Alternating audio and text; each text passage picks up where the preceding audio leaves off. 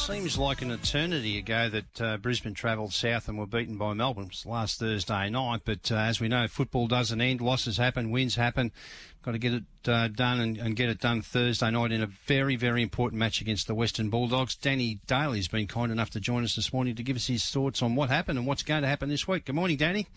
Morning, boys. How are we? Good. Uh, well, uh, I, we know what happened. Uh, how has everyone pulled up? Any injury concerns?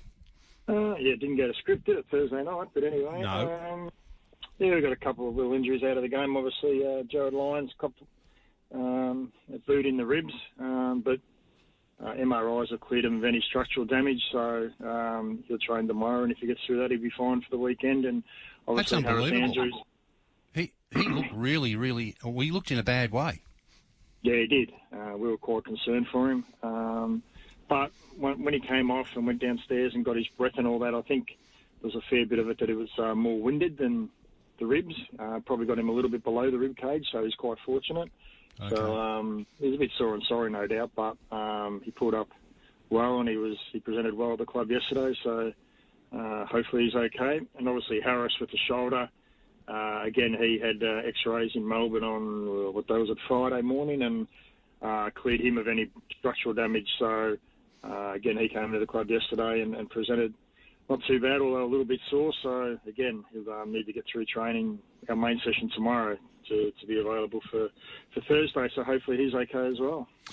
Danny saw Chris Fagan's press conference after the game, and he said it reminded him of when he first arrived at the Brisbane Lions. Some of the losses that you boys had back in 2017 and 18. Yeah. Obviously, you've come a long way since then. So, where does the review start? Uh, good question. We had a bit of a chat after the game about it um, uh, with the players, uh, and we basically started at where the game was lost at the contest. So um, we did a review yesterday morning, about half an hour, about our contest stuff around the stoppages in general play. Um, cut a lot of edits about uh, Melbourne's intensity and energy around the contest as compared to ours, and uh, it wasn't the greatest review I've had. But sometimes you've got to go through that sort of stuff to, to be able to see where we lost the game against a good side. So, you know, in the past when we've had a, a quarter or a period where we've been poor contested ball, we've been able to work our way through it and come out of it the other side pretty well. But you know, to Melbourne's credit, let's not take anything away from them. They were they were outstanding on Thursday night and taught us a lesson about contested ball. So um, it was a bit of a bit of a brutal review yesterday, but we needed to do it. Eddie, when you say you reviewed the the, the contest, uh, what, what form does that take? Do you compare it to what you'd been doing the previous few weeks, or do you go through it with a fine tooth comb and say you should have done this, you should have done that? No, we don't necessarily draw down on we should have done this, we should have done that. It's more about, um, you know, we put up some stats about what we've done well this year and last year in terms of our contested ball and and what makes us a good team. And we just went through some edits, of, to be perfectly honest, of uh, uh, Jack Viney and uh, Clayton Oliver around the contest and their ability to work from contest to contest, and and showed them about you know a dozen edits of those two guys as compared to what we were doing, um, and, and just pointed out to our players that's what it takes. You need to be consistent in that area, and and when you're playing the best, you need to be able to match it. And um, you can't win every contest, but um, if you can make sure you do your best to try and win as many contests as you can. Uh, so it was more about it was more an education process about what contested ball looks like. Danny, just after or just before the bye round, we were having a chat to you, and we, you pointed out one stat that was a concern that you were giving up a lot of goals from free kicks, actually more so than anyone else in the competition. On the weekend, or Thursday night going back there, it seemed to be turnover ball.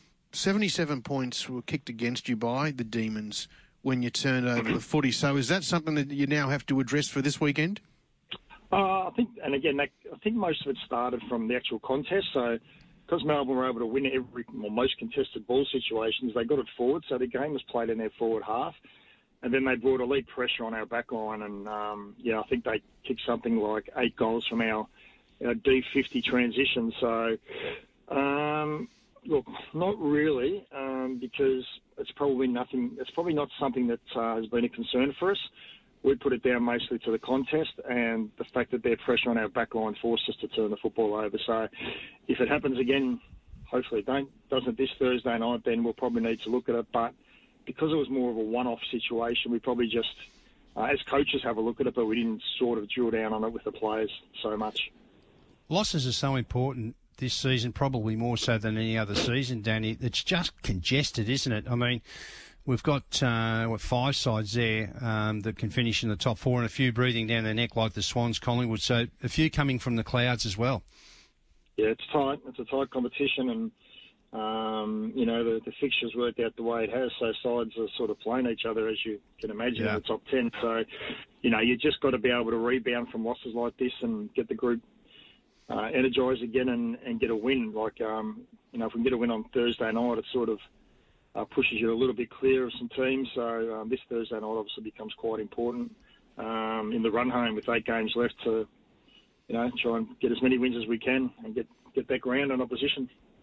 And you've got a good percentage as well at the moment compared to the others around you.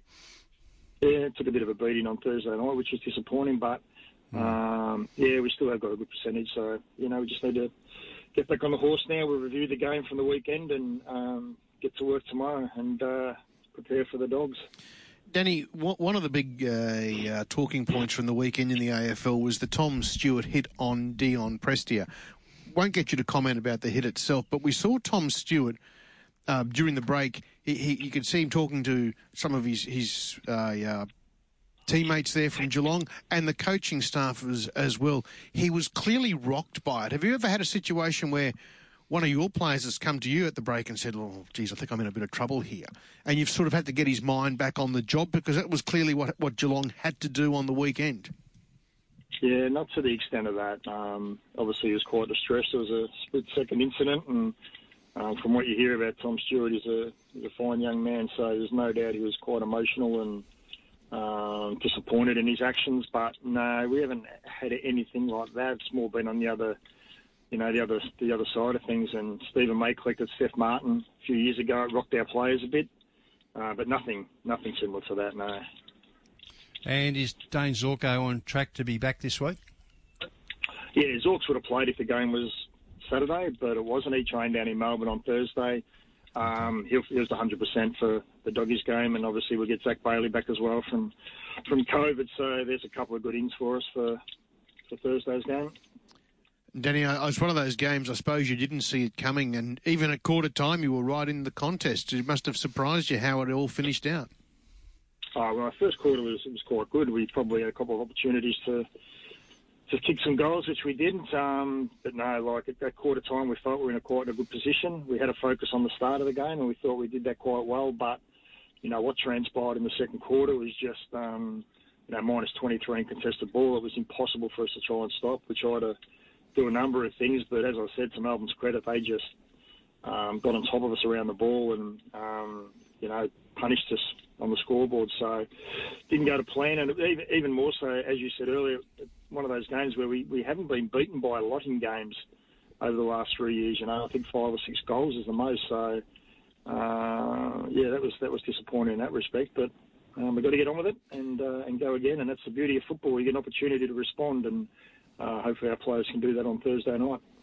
Danny, fingers crossed you come away with the four points and get back on the winners list. Really appreciate your time, Danny, as we do each and every time you join us. Good luck. Uh, yeah, Lions fans want the four points. Yeah, thanks, guys. Hopefully we get a great turnout on Thursday night uh, and get the uh, the Gabba rocking with as many Brisbane supporters as we can. So, yeah, again, thanks for your time. I appreciate it. Thanks, Danny.